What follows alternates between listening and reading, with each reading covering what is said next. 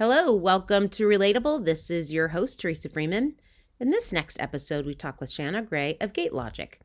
I have the privilege to talk with so many wonderful people on this podcast, and Shanna is no exception. This next conversation is absolutely one of my favorites. Shanna's story borders on the unbelievable and the impossible. She overcame great adversity, and her perseverance is admirable. Shanna shares stories of being a single mom of five, losing her job abruptly, and a call that changed her trajectory to owning her own successful company for nine years and running. After discussing her personal journey, we dig into some great topics like what she's looking for when recruiting, the power of being direct with employees when giving people constructive feedback, and how hard work and doing a good job is priority one, as well as communication skills. We cover it all. Enjoy this episode.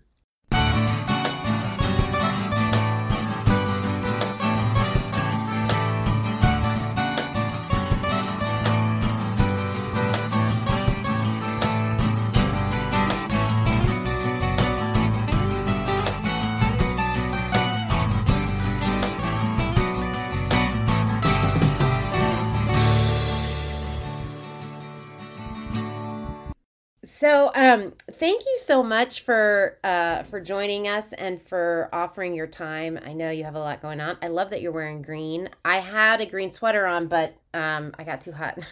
but I have. It is a commitment, and today is going to get up to sixty. I'm like, can I pull that off all day? But I, I definitely have a layer in the back if I need. um so i got i think i have green blood right people talk about like they bleed orange for syracuse i think i I bleed green. Um, but I appreciate your time. I'd love to hear a little bit about your business. Maybe we start there. Just t- tell me a little bit about being an entrepreneur and, and owning your own business and, and what y'all do and what that's like. Maybe we start there.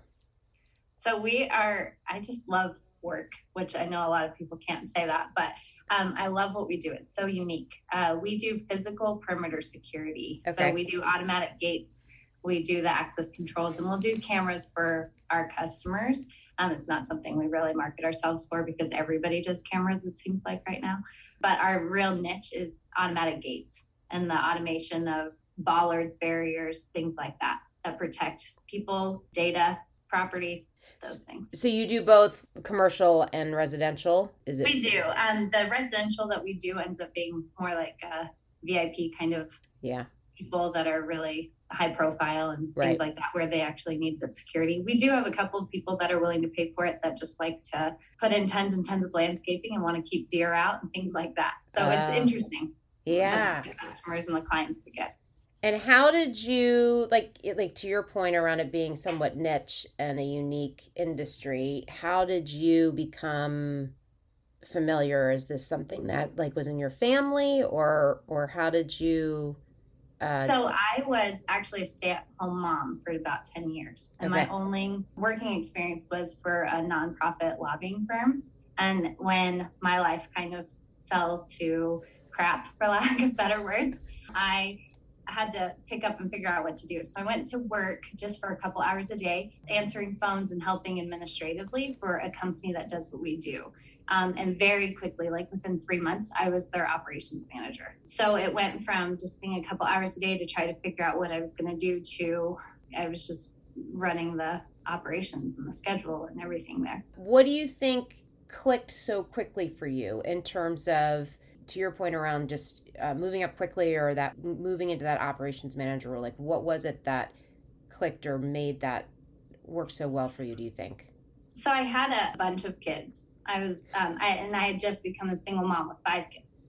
And so you have five kids and you're basically running a small organization anyway. You're the CFO, you're the CEO, you make everything happen. So when you can keep all of the, you have this instrument that day, you need this thing for that, you take your lunch, you buy your lunch, you know, and you're just you have resonant knowledge and you're able to communicate well you're able to advocate for yourself and each of these little humans. So i think it just translated honestly. And you constantly think about cost on top of that. So if you're going to go here how much are you going to need? And then you know what is and so it was just kind of a it was just such a natural transition into not just i think for them my value was not only being able to keep it all together and communicate to clients well and manage their expectations and emotions, quite honestly, because security is very emotional. Mm. And so I'm I was able to do that, but also totally advocate for the business too. I was able to make it win for our team members and for the business.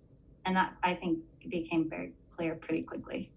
Wow, I love that. So one of the things I talk a lot about on here is once you find your your interest or your passion or your strengths, you know, it doesn't really feel like work anymore. Like you start to mm-hmm. really kind of move and have momentum in a way that is different when you're I think in a space that maybe isn't quite right or isn't the right match you know you start to uh-huh. like you can really feel a difference when you're eh, doing something that's like connected and, and you're good at it it just makes it easy right so I, you alluded to it but i'm definitely interested in in your journey to this point. I think i understand that it was not entirely easy. And i you know part of the i think missy's maybe chatted with you about it but a real cornerstone for this podcast and our show is for people to hear about you know challenges and difficulties and to hopefully get some inspiration or even learn from from you and from others around how they've navigated that. So maybe just talk a little bit about you know your path to this point and and what what that was like. I love that you're doing that because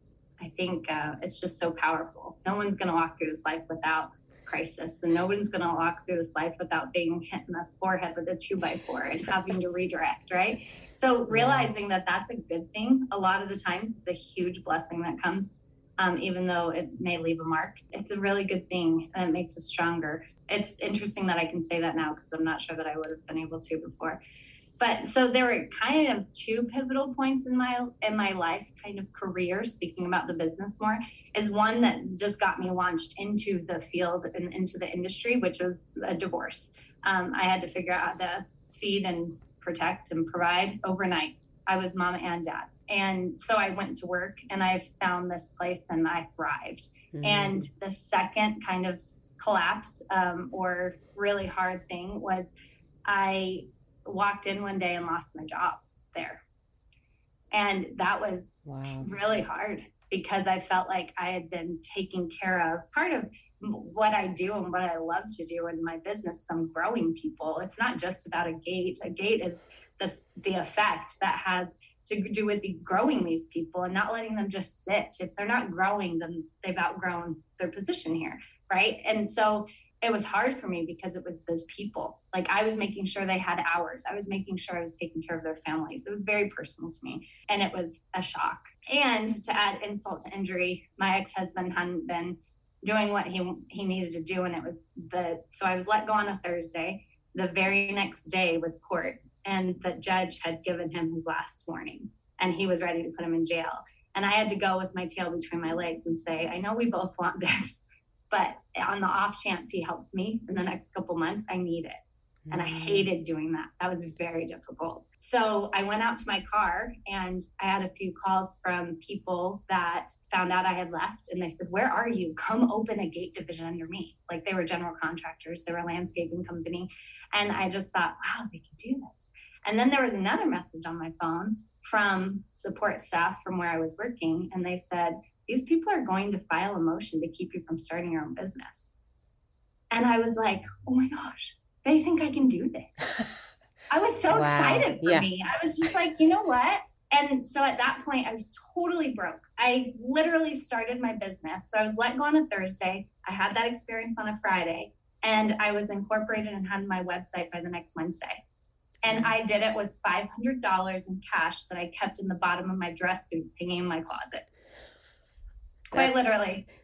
And so I was so nervous, but we launched. And um, at the time I was engaged, I don't do anything in the field. I like to pretend that I do, but I don't. And so my husband now was a technician and he left the company too shortly after I did.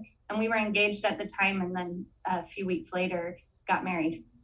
So, but what that was in the schedule anyway. So we launched and we went to everybody that we knew that was touching gates that had no business touching gates.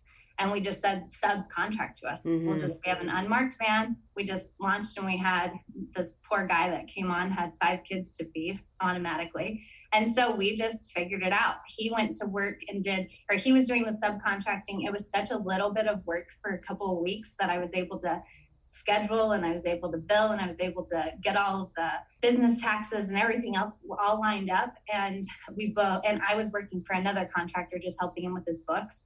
And um, within six weeks, we were off and I had to quit that and do this full time. Wow. Did you? There's so much to follow up on in terms of what you shared. I, I think my first question is just professionally on the the day that you went and were let go or fired what was the was there a reason? Like what prompted that? If things had gone so well and you moved up so quickly what happened there that they let you, you go? know, i'm i'm still really unsure about that. Really? There's been a lot of people that have reached out and said oh this was happening in their life and this was happening in their life and this is what they were making up and i don't i don't really know. What what i was given when i was asking about why i was released is one of the not the owner the owner's dad who was acting as a CFO at the time or something. I can't remember his position was officially, but he just said, because of this, because you're basically combative or something. I don't know. It was just, it was the most bizarre thing.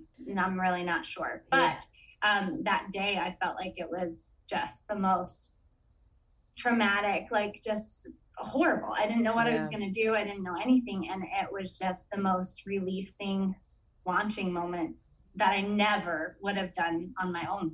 Right, right. It was a huge gift, huge gift. You know, it's the way, t- speaking of it as a gift, I think is so. I mean, to your point, you said earlier around you could maybe in hindsight, but even even so, like I think through really difficult challenges, there are these gifts and opportunities, and how do you use them, and how do you take advantage uh, when if you you have to let yourself certainly react and grieve and it's not all lollipops and rainbows at the same time. Being able to see it even a, a shiny opening when things are tough like that or you think you have no out or there's no way there's always a way. And the fact that for you to have that so immediate like for you to leave that and then within a day be getting these phone calls and having that affirmation that you were really good at what you were doing and you had already these relationships. That's pretty amazing. It's interesting. Like, do you think, given that the position you were in, like in terms of the risk of like, I'm going to take my $500, this is all I have, I have nothing. Like, do you think you were just, you didn't even have too much time to think, like, where it was like you were just forging ahead, or did you really sit down and assess? like here are the risks of owning my own business and here's like i could just go work for somebody else right like was there even much of an assessment of that, or was it just full steam ahead? You know what? I don't know how much um, you go into this typically in your interviews, but I had been so broken down at that point. I became entrenched in that business. And I was a single mom, like I said, with five yeah. kids. And so I would get everybody to school and I would run the schedule and I would pick everyone up from school and I'd be closing out the end of the day constantly on phone calls, making dinner, getting homework done. I'd put the kids to bed and I'd go back to work until like one in the morning and do proposals. Like it was crazy what I was doing. And I'd done that for so long that I think I'd been so broken down that I had nothing to depend on other than my faith. Mm-hmm. And so at the end of the day, I was already to the point where I would start my day out on my knees and say, okay, I can handle this, you handle this. And I, I literally can only survive today. Mm-hmm. And so I think at that point when it happened, it was like, what's our plan? And I totally turned that over. And then as the phone calls came in and said, and then that call of just, they're going to file a motion to try to keep you from starting your own business. Like, I think a lot of people would be angry, but I was so broken and humbled. I had nothing. Mm. And I had five kids, and I was not going to let them down. That was not on the table. That was not in the cards. Yeah. And I was just like, okay, you know, and I was, I wasn't angry. I was just like, this is another sign that I can do this. These people watch me do this for them. I can do this. How many years were you at the first company? Four. Four. And um, how old were your kids at that time? Oh boy, that was 2012. This is so much math. I'm, I'm, horrible at fast math. 2012, the girls were 10, so they were between 15 and 9. I had five kids between 15 and 9 at that time. How or 10. They were 10, sorry, 15 and 10. And you were there for 4 years. So then they were it was 4 years prior that that you were left to be on your own with yeah. with all man. That is just amazing. And yeah, so five kids in elementary school when we got divorced. And your you talked about your faith. Would you say anything else that help support you just in terms of your resilience or that fight to continue. I, I, certainly understand as a mom this power that sort of comes from nowhere around protecting your kids. Like there's something mm-hmm. that happens. I don't it must be um, kind of nature right?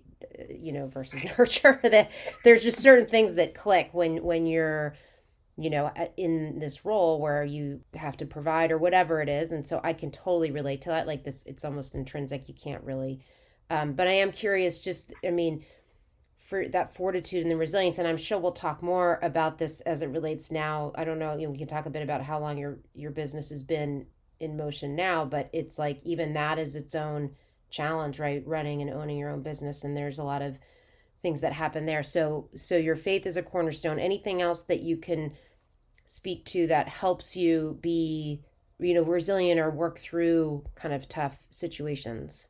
I think in that, at like looking back at that point, it was the relationships, the established mm. professional relationships. I mean, so uh, I'm in the security kind of slash construction industry. Yep. I stick out like a sore thumb. And, and it's getting different. There are more and more women, but I had four brothers growing up and they were all older. And so I would just trail around with everybody and I would be the goalie and all these teenage boys would be throwing hockey pucks at me on ice. And I'm like, whatever. Like it just didn't faze me, not a bit.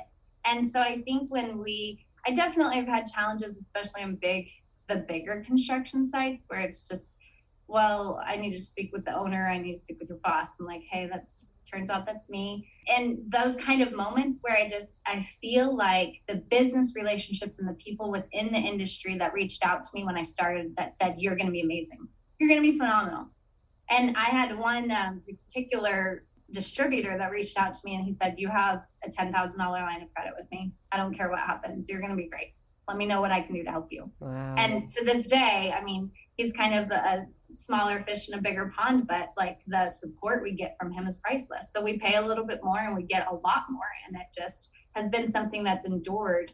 I've been in business now for nine years. So yeah, that's amazing. Relationships are huge. I think too, your it just I mean, I can feel it. Like you seem like you have an inherent positivity too. Like like I can I can do this. I can figure it out. Like is that part of your DNA?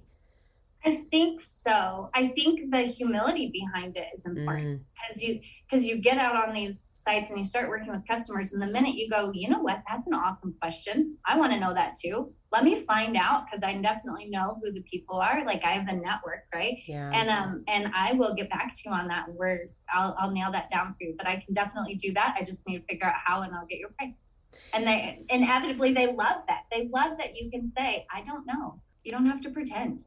I think that's such a powerful thing that I think as we age, it's such a gift to be able to feel comfortable in saying that. And it's so ironic that the younger you are the more you feel like you can't say it. And so we're all faking it right? Thinking we know things that we don't or projecting certain confidences that we don't have. I mean i'm a little further on in my career and and I love being able to say I don't know. And I love being able to to your point around you don't have to have all the answers. And in fact people appreciate the opportunity to build consensus and they appreciate the opportunity to be able to partner and collaborate. And i think there's a there's a myth out there that you need to to know everything in order to be valuable. And i think there's there's a lot that space to grow there. And if you if we could like somehow port that knowledge and, and experience you know to to younger people i think it would be it would be like easier paths for people. well, and the other thing I think that the younger people, especially now that I have a 24 year old, right, and a 22 year old and yeah. a 21 or 20 year old. Anyway, like I'm just looking at these kids and they don't, they're missing the value of connection. They're missing the value of networking like true networking, not right. just texting, not LinkedIn. And all those things are powerful, but that's a platform to take that to the next level. It's a platform to learn and to grow and to connect, but the connections just seem to be disappearing. And the other thing that I've noticed too from hiring younger people is just their ability to advocate and communicate. It's just mm. like dwindling. It's really sad because if you're not going to be able to advocate for yourself, who will be? Right. Oh my gosh, Shanna, you're going to have to be a part of TFA in some capacity.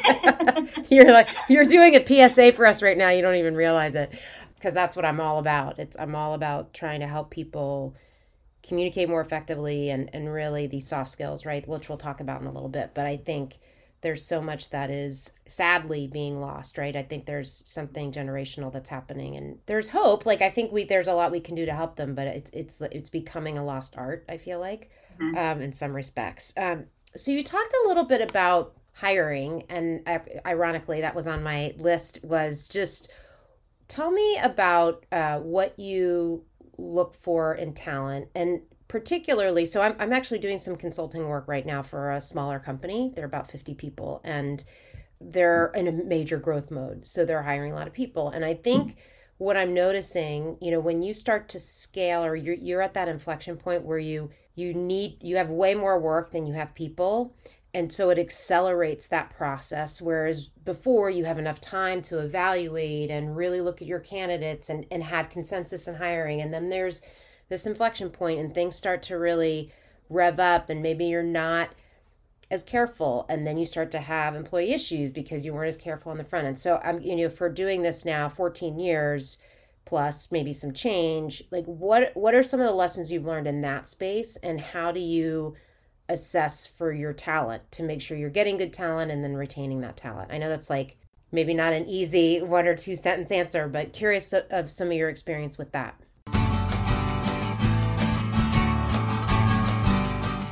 Relatable is sponsored by Teresa Freeman Associates, your one stop shop for soft skills development, speaking, coaching, and workshops.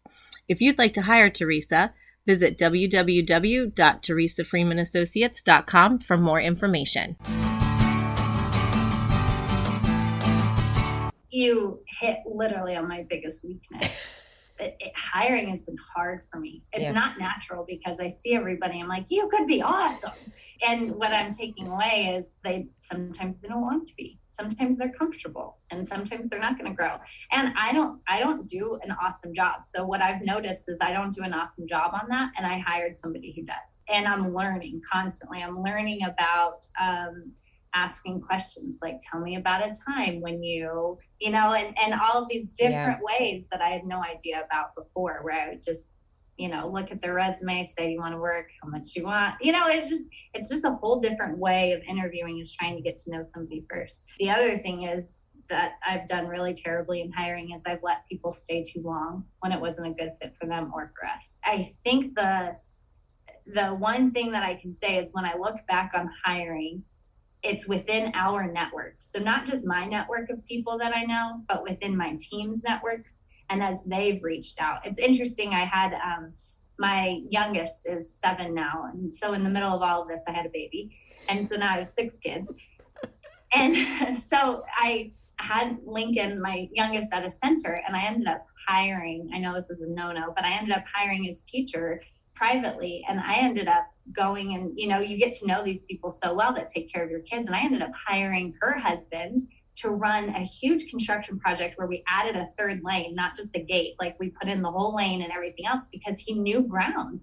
He knew how to do all of that. Uh, and so and then he ended up learning so much about the gates it was nice and he just came on board. So and he's been priceless. But that's nobody i would have you know gotten if i posted on indeed and then he's brought on two people that are probably for lifers. And so it just is really not shutting down your own network, I think, because you draw people to you that are like minded just naturally, and then they have their own people. Um, that does get tricky because when it doesn't work out and they're within somebody's network, it can get a little yucky. And that's where internal communication and being really direct and learning how to have directness and direct communication as our as a value within our organization is really important because otherwise that can really deplete you too. So it's it's you've just got to be really careful and purposeful about that.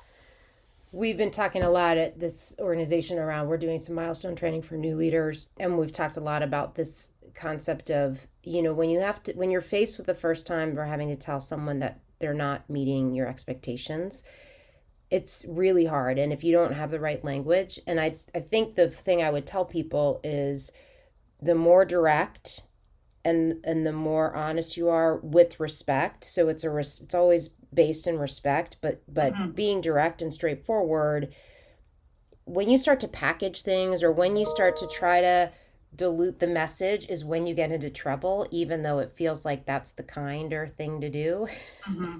but that authenticity soften that message yeah you just yeah and then if you if you're known for someone that is consistently that way people know that it's not personal or it's not person specific because you are always you build your reputation of being like very straightforward and very direct both like in observing great behavior and great performance and then also when things aren't quite working out. You know there's it's it's definitely it's tough though. It's it's one of those things that i think prevents a lot of people from be, being going from like an individual contributor. It's it's it's really comfortable being an individual contributor and it's nice to just stay in that space and that jump to being a leader i think not everybody's cut out for it. Not everybody you know should be doing it but but if you do want to do it there's definitely growing pains i think with that. Well and, and that is so true especially with owning my own business. That was one of the first pain things that i had to figure out is how do i give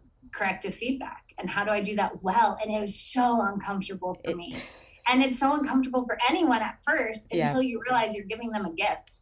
Yes. And until you realize you're saving their career and until you realize that you're helping them grow as a person and then it becomes exciting. And then you can step back and really learn how to do that well. And that is finally somewhere I'm at. And then that whole idea that you touched on of becoming an individual contributor to a leader, manager, director. Like these are really exciting. These this is a career path now, right? Yeah. I don't know. I just get super excited about it because if you can get through that shift of this is uncomfortable to how exciting is this? I'm gonna we're gonna help each other grow here.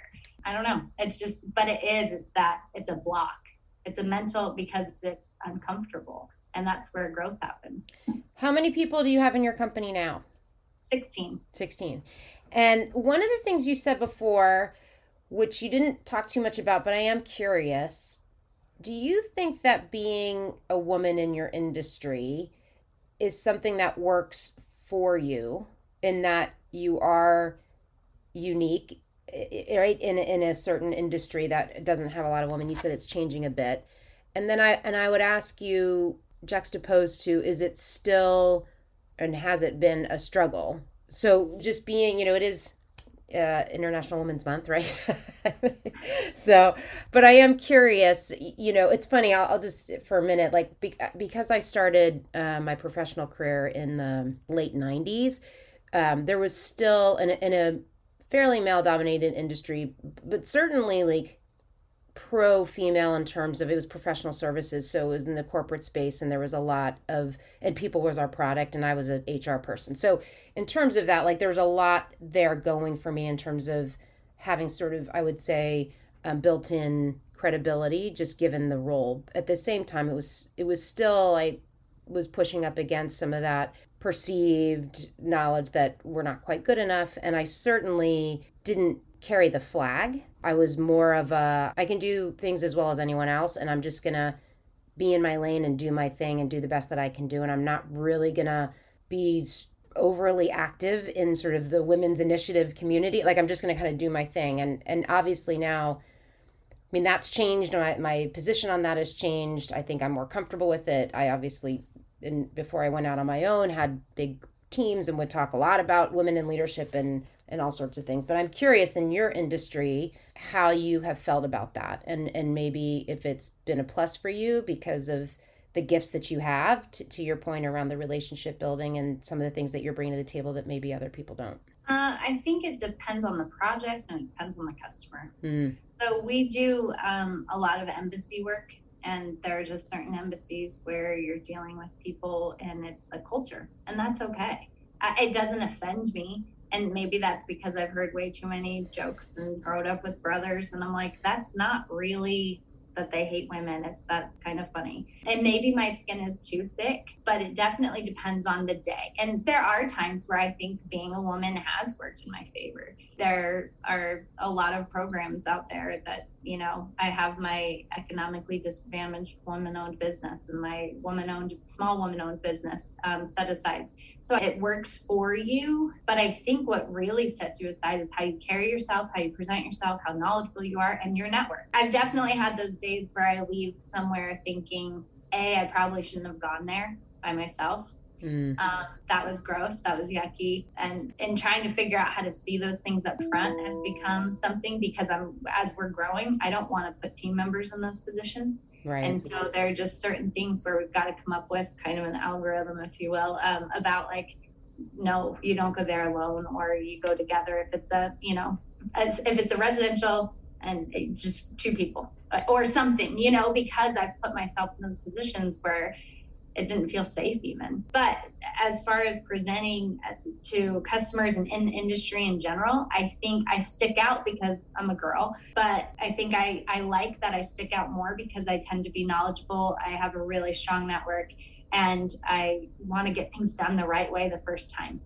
And in construction, you don't always get that. Yeah, yeah.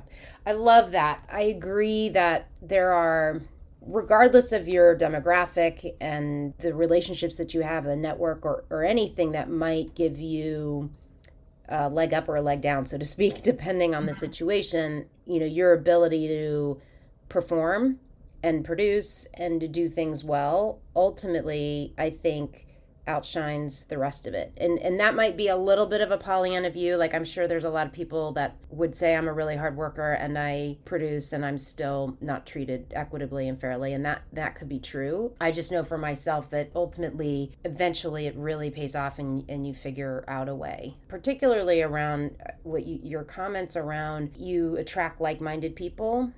And I I would take that a step further to say maybe you know like-minded i don't even think you use the term like-minded i think i did but it's it's more about you you're attracting people kind of at your frequency right that can that are as motivated as you are or as um, you know i think the diversity of thought is so important and bringing in sort of lots of different ways to, to look at things and for people to um, evaluate things but i do think like that frequency of where you're operating is what you attract and mm-hmm. so i'm trying to do a lot more about that now in, in in my space of like manifesting like what what is it that you know I, I want to attract and spiritually and otherwise that then hopefully gets you to keep moving the needle forward on the things you're trying to accomplish. Yeah. And one more thing on that too yeah. is i find that if i get a little pushback or if i'm feeling like uh, they don't they're not super into the fact that i'm a girl and i do this it makes me want to do better. It makes me want that project a little bit more because i want to crush it and I want that to be a moment where they can grow. I want them to realize, like, that's pretty awesome. Yeah. And I don't have to necessarily have these blinders on. Maybe I I open someone's horizons or widen their horizons a little bit more, and that is an amazing thing because I think that's how people change. It's going to be a little bit at a time. It's going to be exposure. It's going to be really good experiences. Yeah, for sure. Tell me a little bit about your feelings, and this may seem like kind of a weird shift or segue, but I'm curious, given the line of work that you're in, um, I have a junior in high school right now, so the whole college thing's upon us, right? And I've actually talked to Missy quite a bit about having, we have a variety of people on this podcast that like all walks of life and all different types of roles and people that are college educated and some that aren't. And I think not everybody is suited for college and not everybody has to go to college to be successful. And I think part of that equation and recipe is knowing who you are and doing some self-reflecting and, and figuring out. And given you're in the construction or aligned to construction right and there's a lot of opportunities out there for people to follow a trade and be very successful right? There's not just the one path of you know you, you have and i think college now is somewhat overvalued and it's too expensive and does the degree really translate to to income you know particularly i hate to say it in some of the like liberal arts right which i i mean i was a liberal arts major so i mean i love being a liberal arts major but i do think there's different conversations happening now and and i think your path i'd be interested i know you know you didn't go to college and look at how successful you are but then also you have kids and so just Tell me a little bit about your perspective on that and just what you see. Like, I think you have a vantage point given mm-hmm. the talent you're hiring into this space that maybe you could share that I think could be really helpful to our audience. There's kind of three different ways I can look at this, right? Because my experience was I didn't go to college, but I do have some college classes. And the college classes that I have, absolutely every single one of them, 110% have impacted how I run my business. Okay. And if I didn't have those, it would have been very hard for me to start my business. And I had four classes. So I can look at it that way of going, anything you do is great. And anything you do will help edify you and become stronger. And you'll get something out of that discipline if it's nothing else. So there's that, right? Right. And then there's the I'm a mom and I've worked really hard, really, really stinking hard to make sure my kids had opportunities. And I have encouraged them all to go to go to college and willing to help them with that as long as I can. And I've encouraged them to do that, even though it was very hard. My second, I've really fought my kids coming on board and having anything to do with my company because part of it, it almost killed me. It has been so so much and it, and that's right not too many people launch a business with five kids going through a nasty divorce having another kid like it's been crazy but my second came on and he was working for us while he was going to NOVA before he transferred to a university and he did so amazing and in fact i hope he doesn't ever listen to this because i really think that he might come back and and own this one day or be part of it in a big way but he's looking at law school now and if I wouldn't have held, held um, to my guns and made him go off and get his degree, he never would have even thought about that. So wherever that goes, that takes him, but it's his own path. And I think going to college and and if you can have that, and if you can even if you're at home or whatever your situation is um, living, it gives you ideas to look up. It gives you do i want that? It gives you exposure to a lot of different things to kind of choose your own path and be drawn there and then drive yourself. But then i have like this third third angle of looking at it where i own my own business and we're in a trade and my husband's a certified welder. He went to welding school. He dropped out of high school actually. And he is extremely successful. He's brilliant, almost on a scary level. And he he encourages our kids all the time. Like our son that's thinking about law school can definitely weld. He can he can run a crew. He can so it's I think it's more about what you're putting into your basket as opposed to actual degree Mm-hmm. And with our own employees, I really, really push them. And I actually sit on an advisory board at UCPI, which is a trade school. And it's an amazing trade school. You can get a degree in two and a half years and work. It's just a fabulous opportunity. And I encourage them, and a lot of them are resilient. And especially the younger they are, they're more resilient to go. And I'm willing to pay for it. I'm willing to invest in you. And you just have to go and I get a lot of pushback. And I think, again, what's concerning to me is that I see more people that don't launch right after high school being more resilient to launching or investing in themselves ever. And that and that's my yeah. hesitation behind it. And it's not that I'm like pro college, everyone should go, whatever, because I absolutely agree. It's not for everyone. And not not everyone's gonna be successful no matter how much you incentivize them. We have, you know, you've seen the parents. You'll get a Jeep when you graduate or whatever. and really I just want you to be self-sufficient and get off the payroll at some point but it, yeah, but yeah. it's about these these young people realizing a i think a lot of it is self-worth is like i'm worth it. The confidence to show up and walk into a classroom with 20 strangers i don't i don't know what the blocks are but um, it's been really hard for me to get the the younger people to really engage and want to go to school or want to progress. And i'm like i need you to have a degree so i can put on my capability statement. Do you get this?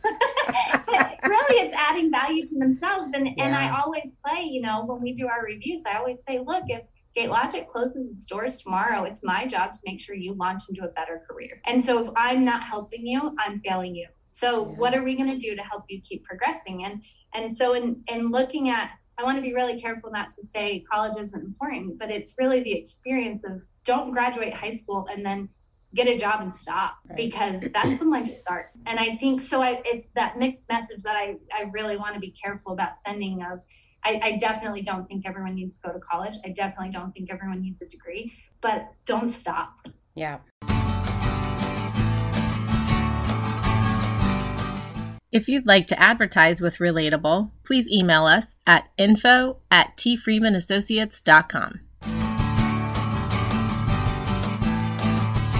For sure. And I think the idea that some of it, I think, is confidence. Like people, to, to your point earlier, like you're just, you don't even know what you can do. And I think the other big thing that I struggle with a bit, and I've had some controversial conversations. I mean, that's being dramatic, but di- people having different points of view on on this podcast around discomfort and how I am a big believer that being uncomfortable is critical to growth. Like I think it's just it's just part of it. And you know, some of us have had like you've talked about in your life and I certainly had in my life like some dysfunction and difficulties that force that discomfort in a way that maybe I would not want to repeat for my children. At the same time, being uncomfortable and realizing you can get out of it through your own means and your own abilities, there's nothing like it. So for mm-hmm. you to go and take that job and thrive in that job, there's something, and you talked about how much you love work. Well, it's because it gives back to you this immediate gratification that you're good at something and I think that uncomfortable, you know, you wouldn't have you would, you were very uncomfortable before you took that job. And I just think there's just pushing to your, what you said earlier around, you know, people are resilient or resistant. It's like, is that really about being uncomfortable? Is that a confidence issue? And just pushing through that because then what's on the other side, whether mm-hmm. it's a degree or a trade or, you know, whatever that thing is, kind of being able to go through that. Well, and I think as I've really sat back, and this is going to be on the on the line of controversial, I'm afraid, but bring I, it. As I, look, as I look at parents these days, and myself included, letting your children fail or be failed isn't what we do. Yeah. And so to say, you know, you you need to do this, and it's okay to be uncomfortable, that needs to start when they're little I mean, that needs to be a character building exercise. So I just, I think too many parents swoop in and save them from being a little uncomfortable or not just saying, okay, you can do this. And when you're done, I'm going to be here and we're going to hang out and watch a movie or like connect. You know, the connection that comes after a scary moment of, I don't have to do this alone, but I can do this. Me, I can do this, but I'm not alone. And it's that balance of letting them fail but also that they're going to succeed because they have you and they have they have it. They're yeah. amazing. Yeah. It's i know it's so tricky. Hopefully i joke all the time that like i'm like should we be putting money in the bank now for therapy later? Because for all the things that i'm not doing right you know it's like who knows what it's going to be? I'm sure it'll be something that you know yes. we could have done better but we're just doing our best right with what yes. we have for sure. Yes and so did our parents. Yeah, yeah. Not perfect either, but yeah. So I have a couple more questions. I, I'm interested, and I'm trying to think of the best way to ask this. So, as an entrepreneur, as a business owner, what advice, either through your own challenges of of running your own business, I, I'm curious, what are some of the key lessons? Maybe we've talked about them a little bit, but that you've learned that you would say to someone going into business they're starting their own business or even you know even within big businesses you can almost have your own small business right depends on what the structure is mm-hmm. but what are some of the lessons that you learned that if if you were going to sit down and talk to me and say okay you know for you to be successful or for you to kind of uh, miss the minds that i sort of dropped in because i didn't know enough or something that i could do maybe to learn more what what would you suggest or what would your advice be just you know from a running a business and just being successful in business? And I, a disclaimer is that you did not pay me to say this but um, i had a really good business coach. Mm. really good. And it was an ability to pick up the phone and say this situation is awkward. I love this employee. I need him to stay. I want him to stay. I know it's best for him to stay but we're at this point. What do I do? And just like that is so high level compared to what I've had exposure to my whole life that it was just like, well, this is what you've done. How have you done this? And it was interesting because my coach also supplemented with like um, EntreLeadership and Dave Ramsey's program and things like that. That just when you have to have a master's in business, but you have already 10 hours too short in a day, it's like, what do you do? Right? It's the crash course and you have a live lab and so I think definitely a coach is mm-hmm. so worth it. And it's hard when you're starting out because you're like, well, that's not really in the budget, but it's not not in the budget. You can't not do that.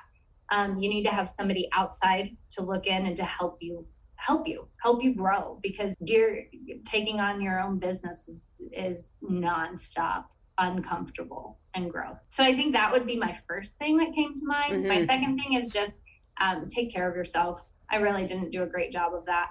So but i think that happens right? Motherhood and womanhood and humanhood and you know it's just a thing. We forget about ourselves and we can't do that.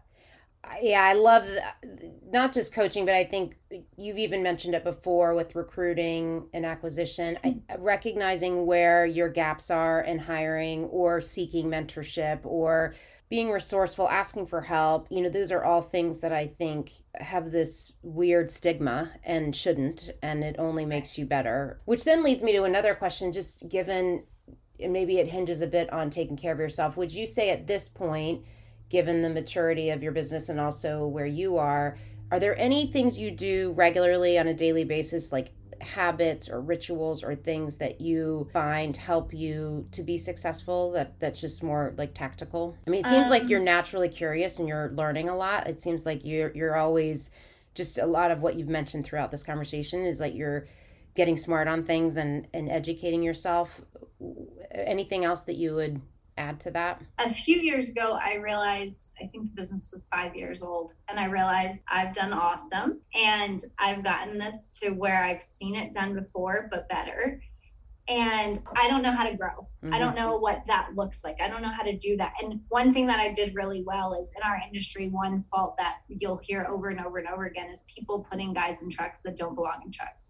And there's nothing more frustrating than getting a service call and somebody finally shows up and then they can't really fix it because they don't know what they're doing. So I've really controlled growth because I am a quality oriented person and I can't, I cannot I could not do that. So it's controlled growth, but needing to grow. We've never mm. been able to keep up with the work that we have. And I've, before this year, we're finally doing our website again and we've had zero budgeting dollars for marketing. We just can't. And, and I know that's a really great place to be. I know people dream about that. But a few years ago, when I realized I didn't know what the next step looks like, I um, reached out and I started networking and I found a really amazing CEO and he came on he moved here from detroit and he's just been awesome. He's the one he's really sat me down and said okay this is how you give corrective feedback and this is how you do these things. And he's been with bigger organizations and he saw what we were doing here and believed in it. And he's here to coach and he's here to really we actually acquired our first um, kind of bolt-on business last year. Ooh. we signed actually a year ago today and um, of course right before uh, corona yeah. right? It was the week. But it was exciting because the guy that he negotiated that deal with was was just somebody phenomenal that i never i was doing the background work and i was saying yes no yes no type of a thing. But he knew how to look at numbers and he knew how to negotiate that. And so i think you get to a point where you realize you need somebody bigger and who knows more than you. And that's so powerful. It's so great to be like can you read this contract I remember I used to have to do that. it's amazing. And to know that he knows more of the language about it and that's just being handled. Yeah. Awesome. That's and it's helped me grow. It's and it's helped everybody around us can tell that I've grown. So that's awesome. All right, two more. The first is on the soft skills front. So I would ask, uh, or I, I would, I'm asking, if you had to think about in your industry, what are the two soft skills uh, that you think are most critical? And when I talk about soft skills, I'm talking about influence, collaboration, presentation, communication. You know, I, I, my belief is that there's people that work so hard on the technical aspect of what they do, whatever that is, can you know such a wide range but then this stuff that we've talked a little bit about already is really uh, underdeveloped. So for you and what you're seeing what are the one or two skills that you would like to see more development on? And you, oh man.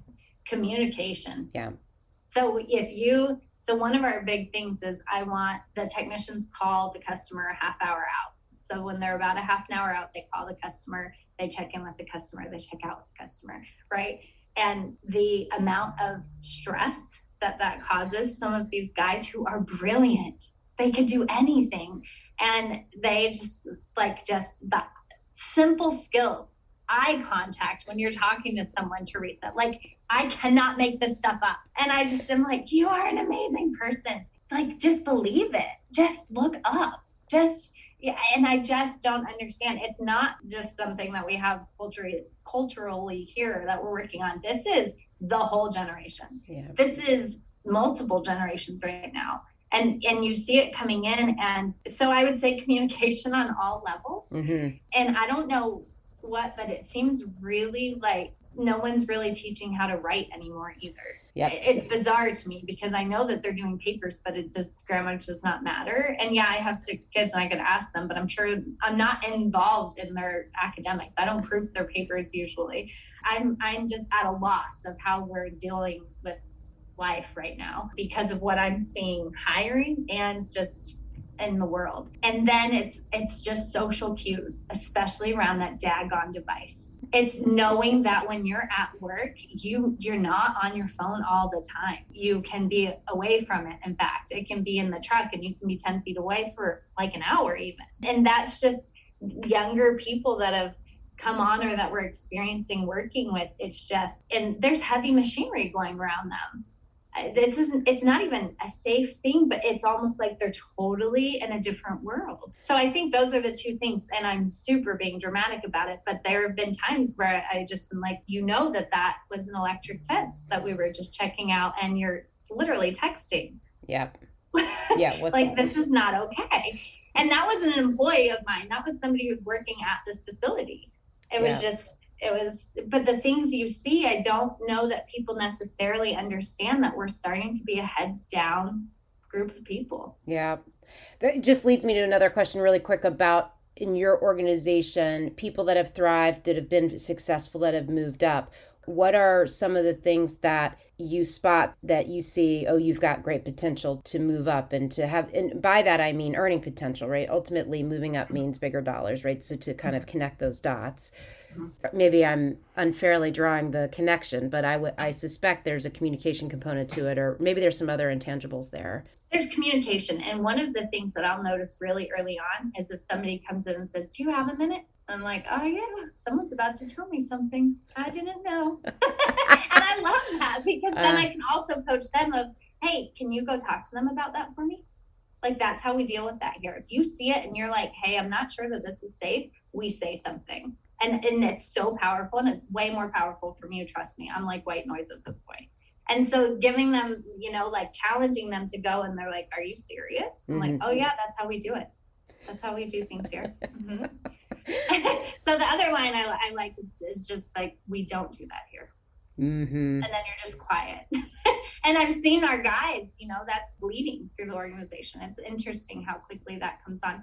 But the things that really pop up are if they can come in and say, Hey, do you have a minute? And be even confident enough or serve enough to come to my door it shouldn't seem like that big of a deal, but it is. Yeah. And if that happens, and then if when I roll out, hey, um, registration's coming up, who wants to be in school this semester? How can I help you? Do you guys want feedback on where I see you guys going the most, or who wants to sign up and we'll just have a chat really quick and figure out this or that? And anyone that steps forward, I just, they're launching, they're launching themselves. Yeah. And um, we've got one guy that just got his um, master's. He's in master's or uh, master electrician now.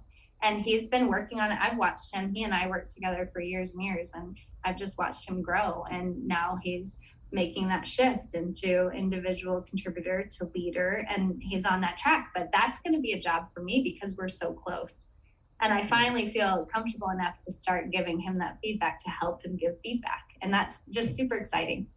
It's really fun seeing people thrive and grow and be successful when they start to sort of recognize their own gifts. There's like there's really nothing quite like it. Like you see it in your kid. Like you can see it if you have kids and you see your kid do well at something. There's that, and then it's very similar uh, professionally when you have that. It's just like it's such a great feeling. I, I, would say I would even argue more so than your own success. Like just being mm-hmm. able to see that and feel it. It's it's so rewarding. That is your success, I think. Yeah. You know? Yeah, for sure. So as you uh, think now back on uh, you know your life and all these different like pivots and turns and do you have any advice that you would give your young self? Is there anything that you would say to her that would help make this path any easier? No, I don't really. Yeah. I think all of the hard things really made me who I was and I'm really grateful for that because I've seen my kids step back and say that was pretty amazing. And they're all extremely resilient. Yeah. I've got a kid that's doing door to door sales for the summer and he's crushing it. And I'm like, how do you do that? How do you go Yeah. up and knock on a door just to hear no like 50 times to everyone? You are crazy. But he's just like, oh, it's awesome. I don't know. Yeah. I don't know. I don't, I don't, yeah. So I, I can't relate. I Yeah. don't. I don't know. So they all amaze me. Um, and so I think just I don't know that I, I just that whole like don't lose yourself. I Mhm. think that's the biggest thing. Yeah. Yeah. And it just sounds like, too, uh, your ability to seek the right help and get the right people, both coach, and then you talked about the CEO, and then you talked about acquisition. Like, I just think that's such a huge gift. And to the earlier you understand that uh, when you're working professionally, it's one of those things that can give you great return um, if you do it right you know? Is there anything that you would like to say just about pointing people to GateLogic? Or any like is you have your website you said is up like anything around your business or your services? I think just that we are awesome and quality oriented people. And if that seems like a good fit, we'd love to do business with you. And especially, we'd love to talk to you about employment if there are any people looking for that. Young Yep. people, especially that are coming out of high school or anything like that. Not that I prefer them, just that, Yeah. you know, this is targeted towards that. Yeah.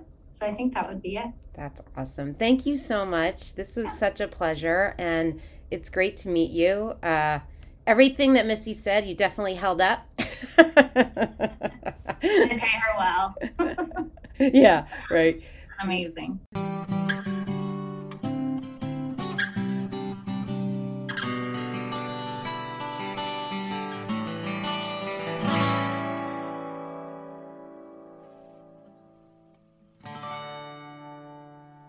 Thank you, Shanna. Amazing and inspiring. What a fantastic story. I love that you pushed yourself when it felt uncomfortable and it allowed for the success you are experiencing today. I was moved by your statement that regardless of your business or what your business is about, it's the people and the development of people that really matters. I appreciate your perspective and guidance about going to college. So much great advice and insight in this conversation. Thank you to Missy for producing this episode, and thank you to our relatable community and listeners. We're so thankful for your support and listenership. If you get a moment, please subscribe to the Relatable Podcast, rate us, and leave comments. We can be found on your favorite listening platform. Relatable is sponsored by Teresa Freeman Associates. You can follow us on Twitter and the TFA Facebook page. Until next time, this is Teresa Freeman with Relatable. Stay connected.